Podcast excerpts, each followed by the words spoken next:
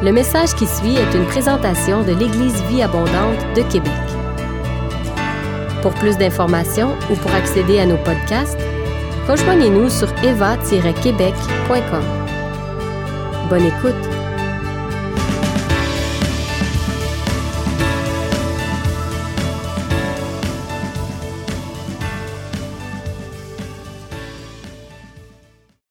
Nous sommes réunis en esprit. L'apôtre Paul disait ça, hein? On est tous en communion par le Saint-Esprit. Et je prie que la présence du Seigneur nous, nous rassemble ensemble, que le Seigneur soit avec vous ce matin. Dans sa présence, on peut, on peut être ensemble. Et cette semaine, je vais continuer à, à vous étirer. C'est le mandat que le Seigneur me donne. Vous tirer vers le haut en continuant à réfléchir sur les questions de jugement, mais aussi euh, en vous parlant de Jean le Baptiste ce matin. La semaine dernière, on a parlé d'un verset clé dans Exode 34, verset 6-7, qui montrait la bonté de Dieu, mais aussi sa justice, comme deux harmoniques qui sont en accord l'un avec l'autre. Et je vous ai provoqué par une question, est-ce que Dieu a votre permission pour juger? juger le monde. Ce n'est pas quelque chose dont on entend souvent parler, la question du jugement, et pourtant c'est une réalité biblique. Peut-être que euh, vous n'aviez pas réalisé avant ce message à quel point euh, le péché est grave et que Dieu devait le juger, que c'est même lui qui a amené la mort dans le monde, la malédiction avec euh, Adam et Ève qui ont été chassés en dehors du paradis. Mais on a vu qu'il y avait du bon là-dedans pour empêcher l'homme d'être éternellement mauvais ne pas prendre l'arbre de la vie dans cet état-là, mais plutôt d'avoir un autre plan. Dieu voulait amener la nouvelle naissance et une nouvelle vie en Christ pour qu'on ait une relation avec euh, lui euh, pour toujours, dans un état de pureté. On a vu aussi que Dieu nous protégeait de nos, des conséquences du péché. Ses bontés se renouvellent chaque matin. Il nous protège chaque jour. Mais parfois, il peut décider de laisser aller les choses et on voit des catastrophes prendre place. Mais il faut comprendre que c'est le résultat de nos péchés collectifs. Euh, c'est vrai, Dieu a ordonné certains jugements. On en a donné des exemples comme euh, le déluge, Sodome et Gomorre, Canaan, euh, qui a été envahi par Israël. Mais ce n'est pas, pas la règle, je pense, l'exception. il ne faudrait pas conclure que toutes les inondations tous les déluges sont causés par Dieu ou que tous les génocides sont causés par Dieu. Au contraire, c'est très souvent l'œuvre du mal, de notre méchanceté dans le monde. Et c'est d'ailleurs comme ça que Jésus abordait la question. Euh, un jour, il y a des gens qui sont venus lui parler d'un massacre euh, fait par euh, Pilate. Et Jésus répond, pensez-vous que ces Galiléens-là étaient de plus grands pécheurs que tous les autres Galiléens? Parce qu'ils ont souffert de la sorte. On voit ça dans Luc 13. Il mentionne aussi euh, à cette occasion-là une autre catastrophe, une tour qui s'est effondrée sur 18 personnes, la tour de Siloé. il dit, Croyez-vous que ces personnes étaient plus coupables que tous les autres habitants de Jérusalem? Non, je vous le dis, mais si vous ne vous repentez, vous périrez tous également. En somme, Jésus dit, les victimes de tuerie ou d'accidents ne sont pas plus coupables que les autres. Mais remarquez bien, il ne dit pas que les gens ne sont pas du tout coupables. Il met l'accent sur le fait qu'on est tous pécheurs et qu'on doit tous se repentir. À cause du péché, on est tous menacés qu'arrivent certaines manifestations du mal dans le monde. Et on peut se poser bien des questions en ce moment sur pourquoi la COVID, d'où ça vient, euh, qui a organisé ça, ou est-ce que c'est venu de façon naturelle. L'important, dit Jésus, c'est votre destinée éternelle. Si vous ne vous repentez, vous périrez tous également. C'est ce que le Seigneur nous dit, c'est ce que Jean le Baptiste aussi prêchait. Repentez-vous. Est-ce que tu t'es repenti de tes péchés ce matin? Peut-être qu'il y a des personnes qui écoutent ce, message aujourd'hui qui n'ont jamais eu l'occasion d'inviter Jésus dans leur vie pour naître de nouveau. On aura l'occasion de le faire à la fin de ce message, dans le temps de prière qu'on aura. C'est important de comprendre que le Christ est mort pour nos péchés et de recevoir Jésus dans notre cœur et son Saint-Esprit. Alors c'est ça les vraies questions. Repentez-vous. Tournez-vous vers Dieu, réévaluez vos vies, préparez-vous à sa venue. Et ça, c'était vraiment le message de Jean le Baptiste. Un dernier mot avant de lire quelques textes sur Jean. La pandémie est une épreuve collective et on est tous interdépendants dans une société et le juste peut être affecté tout autant que les autres. Et c'est pas que Dieu juge son Église ou une personne en particulier. L'épreuve peut servir à purifier. Mais euh, la question, c'est plus de savoir comment ces choses-là arrivent. Comme je disais, c'est à cause de tous, tous nos péchés, pas d'une personne en particulier. J'écoutais un reportage cette semaine sur l'église Porte Ouverte de Moulouse en France. Vous savez qu'ils ont euh, découvert que la COVID était présente en France, ils ont averti les autorités. Et malheureusement pour eux, ça, ça s'est mal passé. Les gens se sont retournés contre eux, les médias et même des élus, pour les accuser d'avoir introduit le virus en France, alors qu'au contraire, le virus était déjà présent et ils ont simplement alerté les gens. Mais le pire vient de certains chrétiens qui ont dit que c'était un jugement contre cette Église-là et qu'il suffisait d'un seul pécheur dans une Église pour que Dieu envoie un jugement. C'est vraiment pas biblique. Et j'espère que vous comprenez que ce n'est pas ce que je vous enseigne et que vous saisissez les nuances. On a dit aussi qu'il y avait du bon dans les périodes de trouble, que les gens cherchaient plus Dieu, que l'Église aussi euh, réévaluait leur vie. Et j'ajouterais aujourd'hui que les grands changements sociopolitiques se produisent rarement quand tout va bien.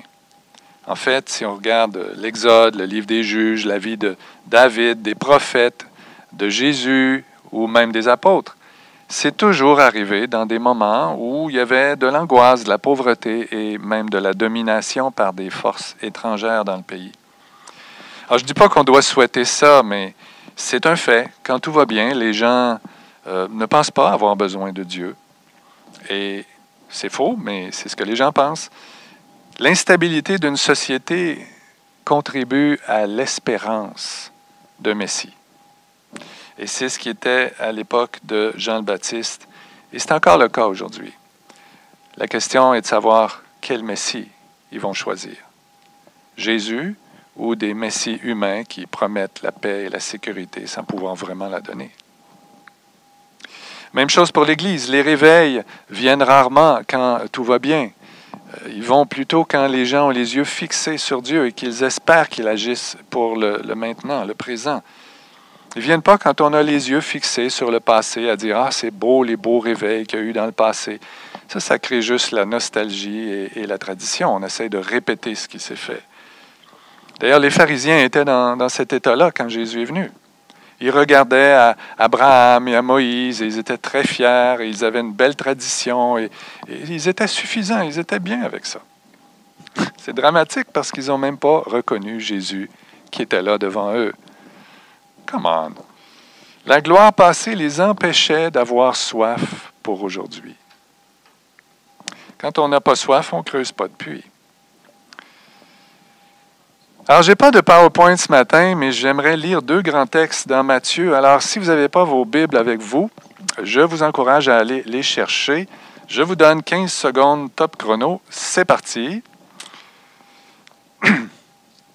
Et là, j'imagine un petit peu ce qui se passe. Hein. Ceux qui ont déjà leur Bible sont assis confortablement avec un petit sourire en coin, un peu comme les vierges sages qui ont de l'huile dans leur lampe. Les autres courent partout et c'est toujours comme ça. Hein. Quand tu cherches quelque chose, euh, c'est pas à sa place. J'espère que vous n'êtes pas comme moi. Hein. Vous ne dites pas Chérie, où as-tu mis ma Bible? Bon. Non, on, devient sanctifié à la longue. Hein. C'est Chérie, aurais-tu vu ma Bible par hasard?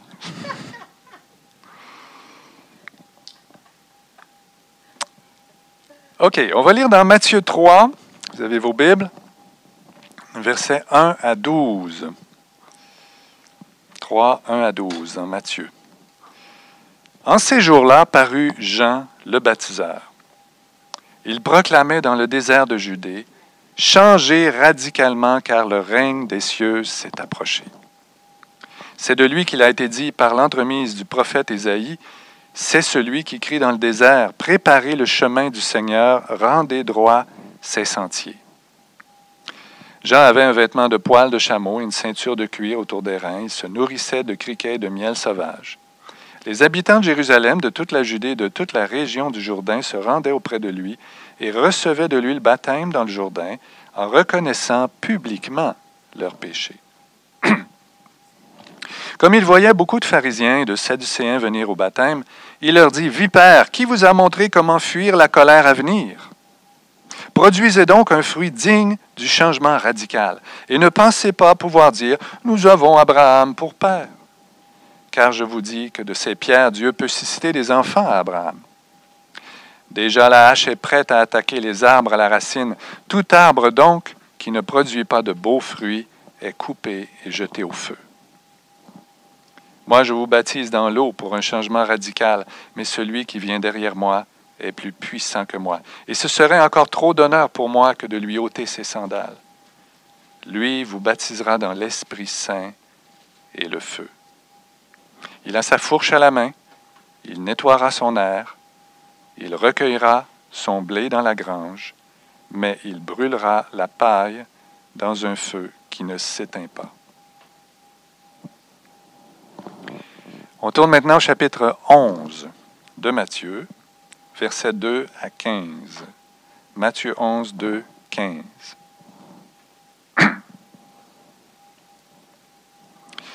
Or Jean, dans sa prison, avait entendu parler des œuvres du Christ. Il envoya ses disciples lui demander, Est-ce toi, celui qui vient, ou devons-nous en attendre un autre Jésus leur répondit, Allez raconter à Jean ce que vous entendez et voyez. Les aveugles retrouvent la vue, les infirmes marchent, les lépreux sont purifiés, les sourds entendent, les morts se réveillent, et la bonne nouvelle est annoncée aux pauvres. Heureux celui pour qui je ne serai pas une cause de chute. À leur départ, Jésus se mit à dire aux foules à propos de Jean, Qu'êtes-vous allé voir au désert Un roseau agité par le vent? Alors qu'êtes-vous allé voir un homme vêtu avec raffinement? Mais ceux qui s'habillent avec raffinement sont dans les maisons des rois. Qu'êtes-vous donc allé voir? Un prophète? Oui, je vous le dis, et plus qu'un prophète. C'est à son sujet qu'il est écrit, Moi j'envoie devant toi mon messager pour frayer ton chemin devant toi. Amen, je vous le dis, parmi ceux qui sont nés de femmes, il ne s'en est pas levé de plus grand que Jean le baptiseur. Cependant, le plus petit dans le royaume des cieux est plus grand que lui. Depuis les jours de Jean le baptiseur jusqu'à présent, le royaume des cieux est soumis à la violence, et ce sont les violents qui s'en emparent. Car tous les prophètes et la loi ont parlé en prophète jusqu'à Jean, et si vous voulez l'admettre, l'Élie qui devait venir, c'est lui. Que celui qui a des oreilles entendent. Ah, j'ai toujours aimé ces pas.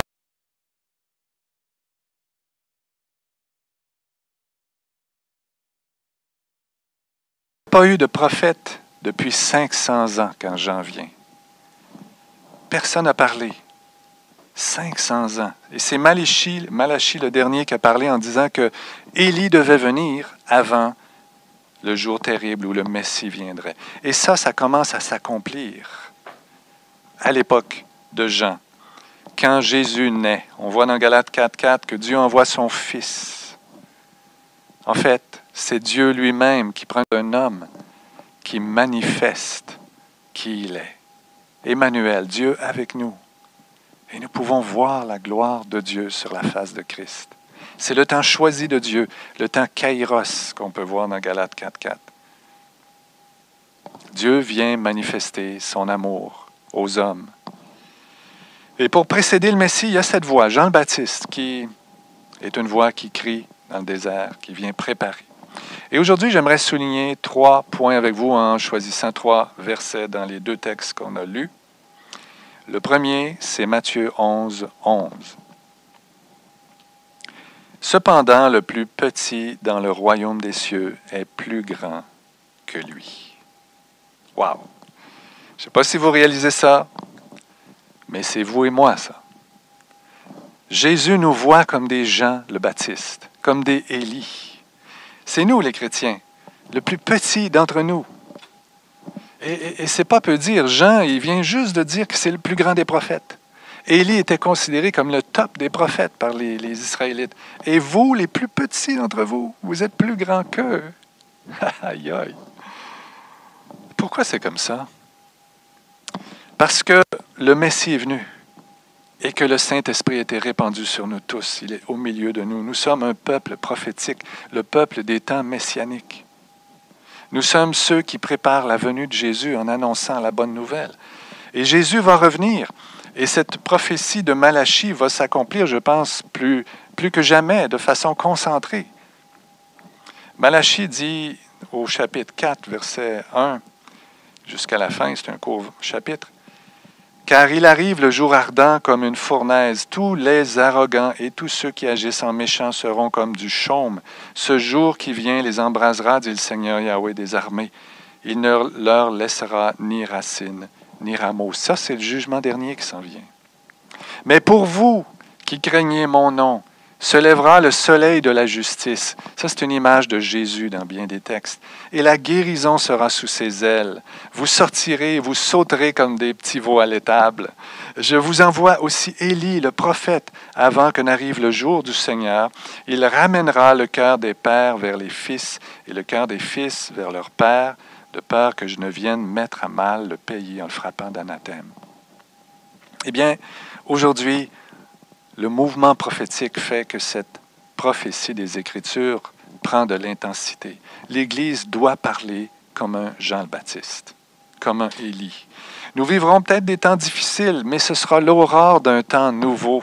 Le soleil de justice commence à se lever et on va voir des guérisons sous ses ailes et on va être joyeux. On va être joyeux de voir ces gens guéris, ces gens se convertir, les générations se réconcilier avant que le grand jour du retour de Jésus et de son jugement ne vienne.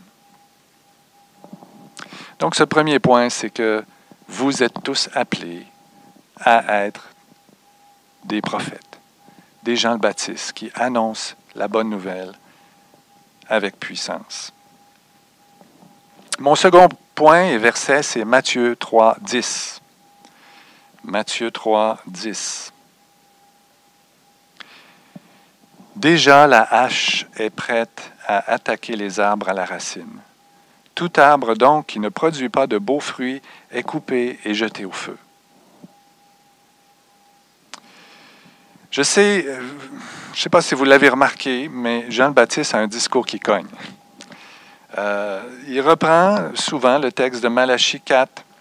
Et, par exemple, Malachie 4, 1 compare le méchant à de la paille qui sera brûlée. Jean-Baptiste fait la même chose en Matthieu 3, 12. Il brûlera la paille dans un feu qui s'éteint pas. Et en annonçant le Messie, Jean parle tout de suite du jugement dernier, comme l'Élie décrit dans Malachie. C'est un peu bizarre parce que Jésus est venu non pour annoncer un jugement, mais pour annoncer le salut dans sa première venue. Mais les deux venues de Jésus sont reliées. Et Jean le Baptiste annonce tout de suite cette bonne nouvelle qu'on doit se tourner vers Dieu parce que c'est lié au jugement. Les deux sont inséparables. Il n'y a pas de bonne nouvelle sans jugement. Et Jean n'avait pas un discours mielleux. Je ne vous dis pas d'être moralisateur ou condamnant, mais le véritable amour dit la vérité dans l'amour. Tournez-vous vers Dieu, dit Jean le Baptiste. Tout arbre qui ne produit pas de beaux fruits sera coupé et jeté au feu c'est un avertissement sévère. Où est ton fruit? Jésus parle aussi du fruit dans Jean chapitre 15. Vous aurez peut-être l'occasion d'en faire la lecture en lisant l'évangile de Jean. Au verset 6, il est dit, si quelqu'un ne demeure pas en moi, il s'agit d'un non-croyant ici, quelqu'un qui ne demeure pas en Jésus, il est jeté dehors comme le sarment et il se dessèche. On ramasse les sarments, on les jette au feu et ils brûlent. C'est encore la même image.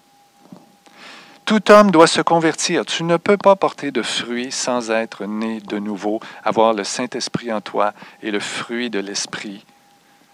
Et tous les fruits des bonnes œuvres, c'est l'Esprit qui produit ça en nous, qui change, qui donne une nouvelle vie aux hommes.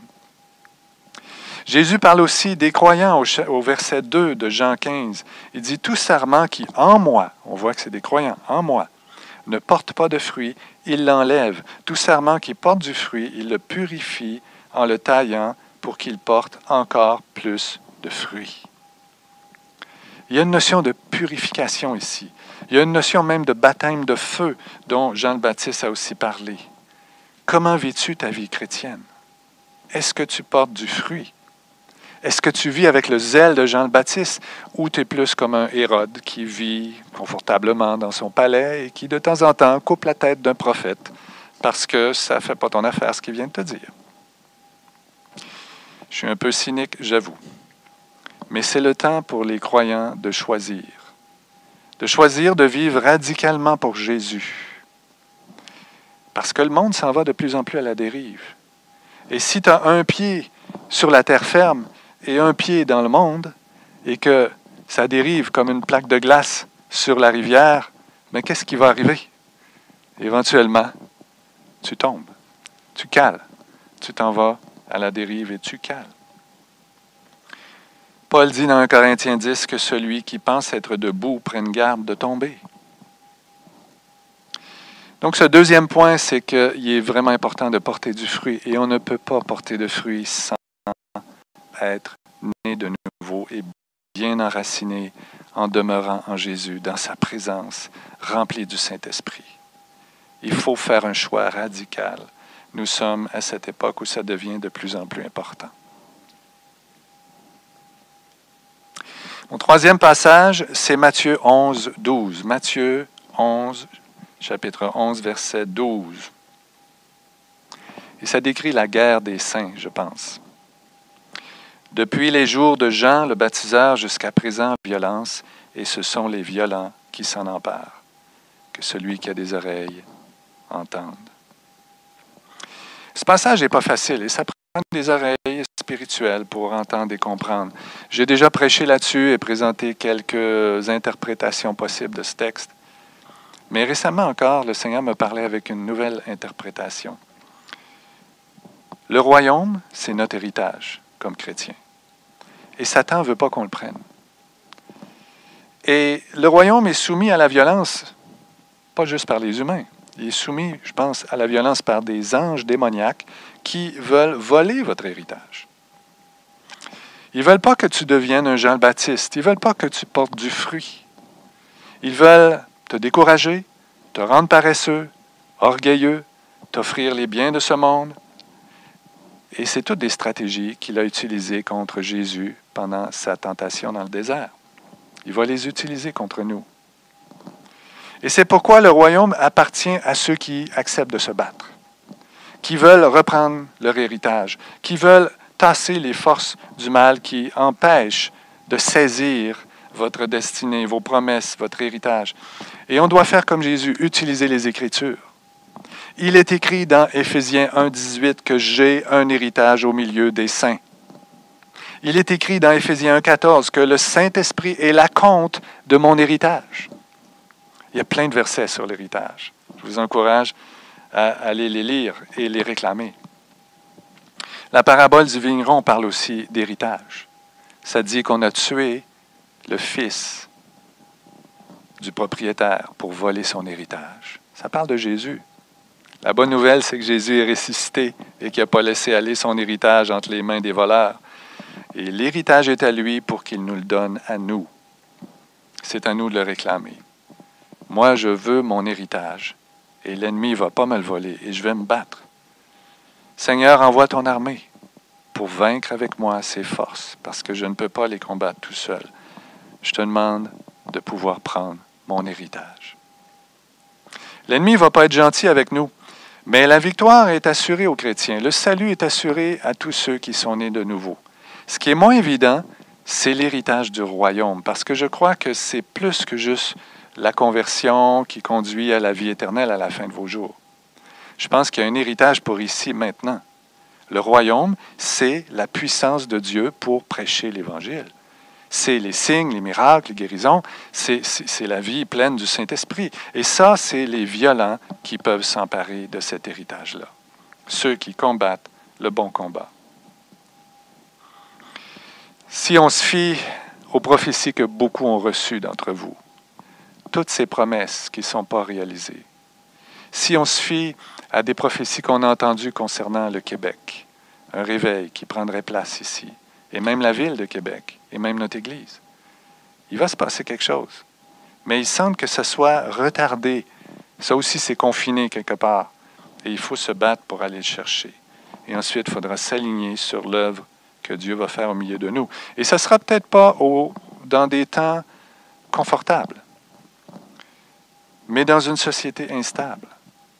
Je pense que la période actuelle devrait pas être juste un temps d'attente, mais un temps de préparation et même qu'on commence l'œuvre euh, que le Seigneur va nous donner au fur et à mesure qu'on prendra cet héritage. On doit s'approcher de Dieu, c'est le sens du mot repentance. On doit se tourner vers Dieu, cesser des distractions, un trop plein d'activités. Et c'est pas mauvais ce qui se passe présentement parce qu'on peut passer au tamis, réévaluer qu'est-ce qui est vraiment essentiel. Préparez-vous à rencontrer Dieu. On ne devrait pas être dans un temps d'attente stérile, juste attendre que ça aille mieux, mais on devrait se préparer et, comme je dis, même commencer. Commencer à témoigner à nos amis, commencer à rejoindre les gens de nos familles, commencer à prêcher comme Jean le Baptiste. Et je pense que ça va durer un certain temps. Peut-être pas la pandémie, mais il y aura un temps euh, où l'économie devra se relever de tout ça.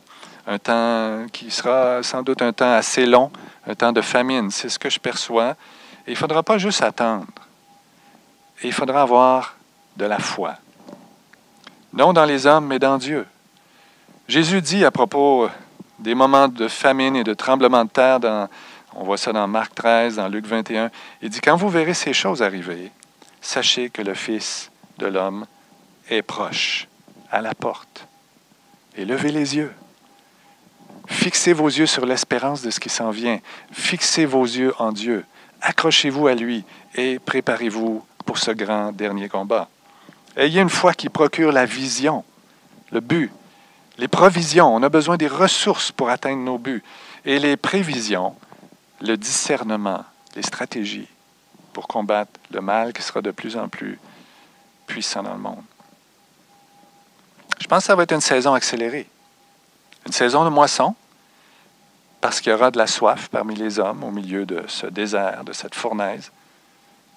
Et nous aussi, on sera dans la fournaise, mais en présence de Dieu, comme Daniel dans la fournaise. Et c'est l'état de notre cœur et notre proximité avec Dieu qui va déterminer si on brûle ou pas.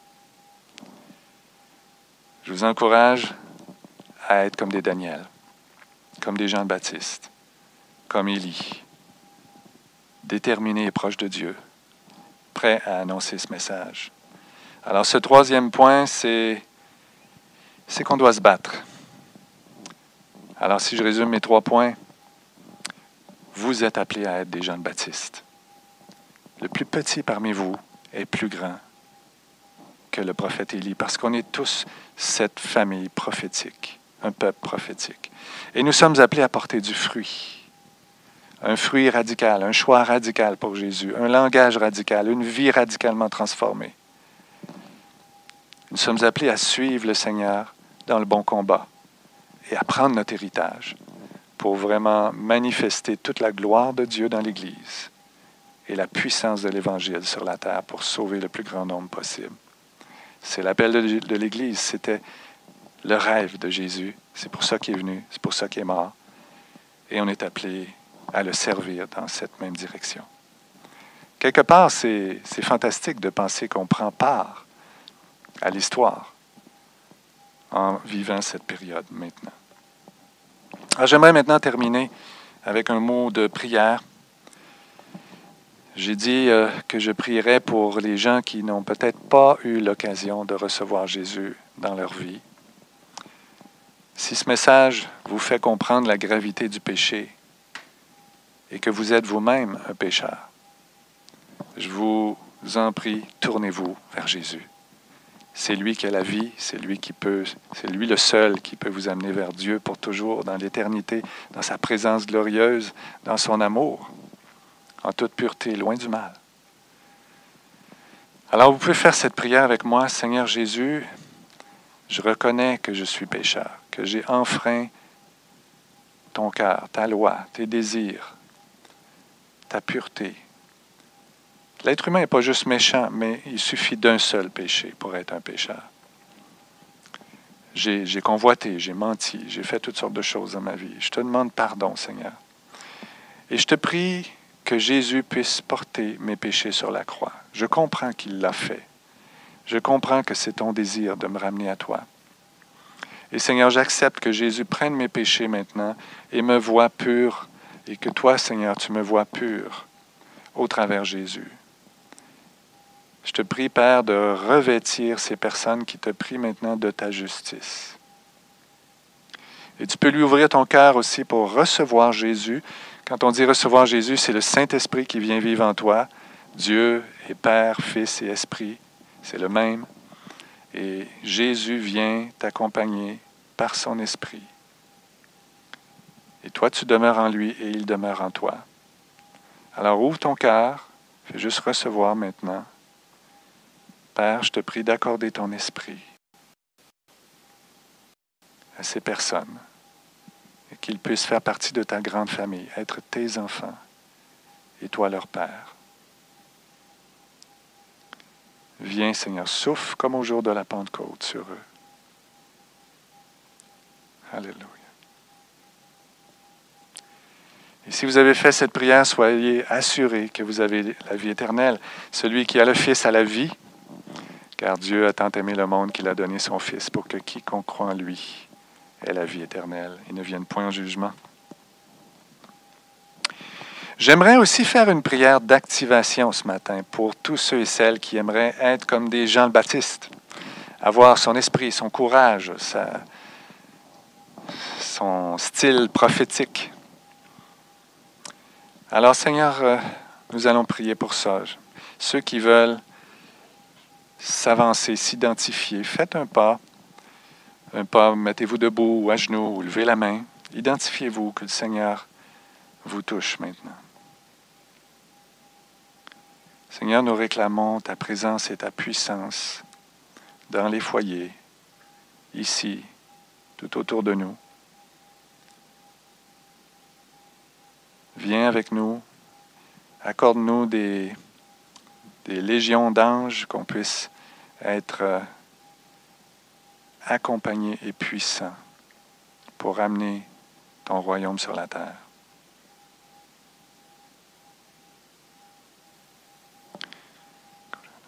Je te prie, Seigneur, pour un changement dans les cœurs.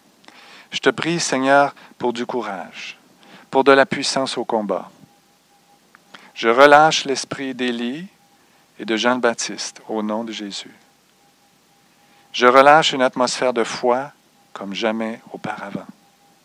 Je proclame la foi comme un fruit qui transforme le caractère, une attitude qui grandit. Je proclame la foi comme un don de l'Esprit qui qui croit au miracle, qui permet de déclencher, de déclarer les miracles, parce que c'est comme une certitude.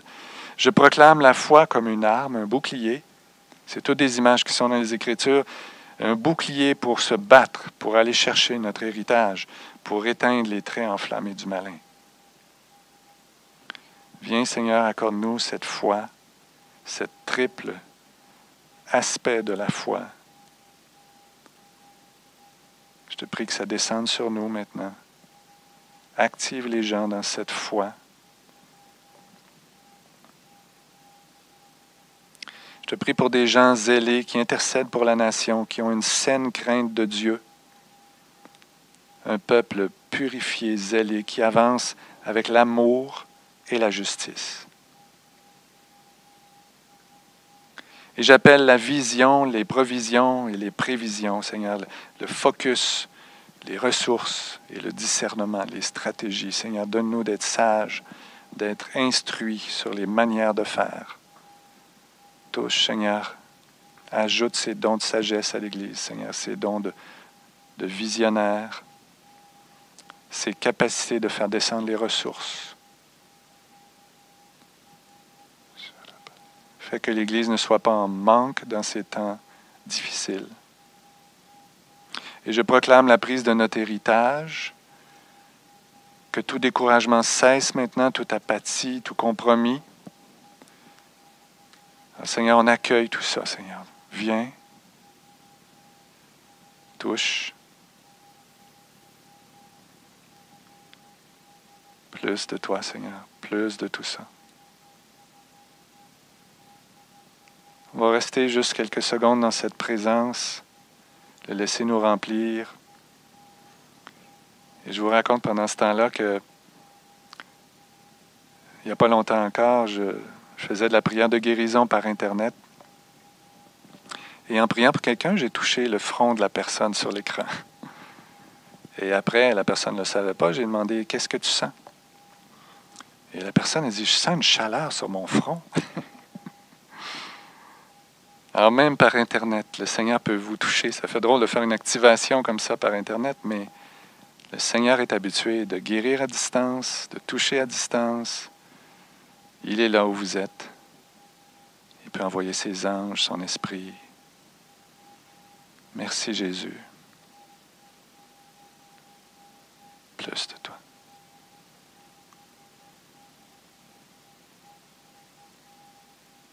Il y a des gens parmi vous qui êtes déjà très prophétiques et très des, des évangélistes. Mais je pense que ça va se multiplier. Le plus petit parmi vous n'a aucune raison de croire que ce n'est pas pour lui. Aujourd'hui, tu es touché toi aussi. Et tu peux être transformé à l'image de Christ. Je vous, je vous encourage à mettre tout ça en pratique cette semaine entre autres en priant pour les malades.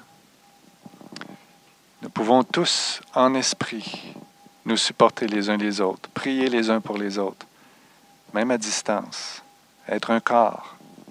Prier pour que mon frère, ma soeur puissent rejoindre des gens, évangéliser, prier pour les malades et qu'ils soient guéris.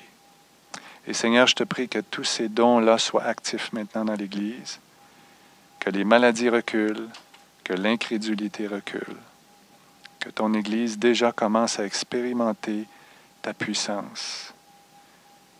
Alors c'est une double action. On se rapproche de Dieu et en même temps on commence à œuvrer. Merci pour ta puissance et merci de guérir des malades qui sont dans notre Église.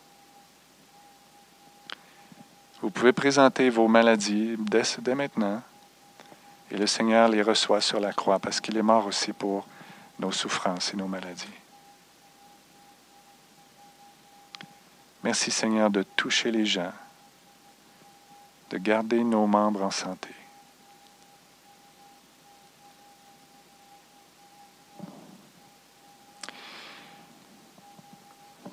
Alors voilà, cette semaine, nous ne prenons pas la communion ensemble. Si vous voulez le faire dans vos foyers, vous pouvez le faire.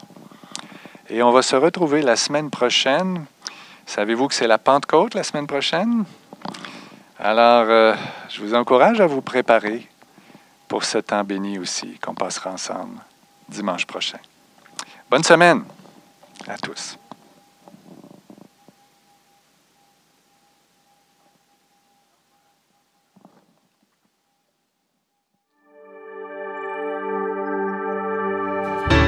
Vous avez aimé ce message, nous vous invitons à vous joindre à nous lors de nos rencontres du dimanche matin. Vous trouverez l'horaire et l'emplacement de nos réunions sur notre site internet eva-québec.com. N'hésitez pas à communiquer avec nous et que Dieu vous bénisse.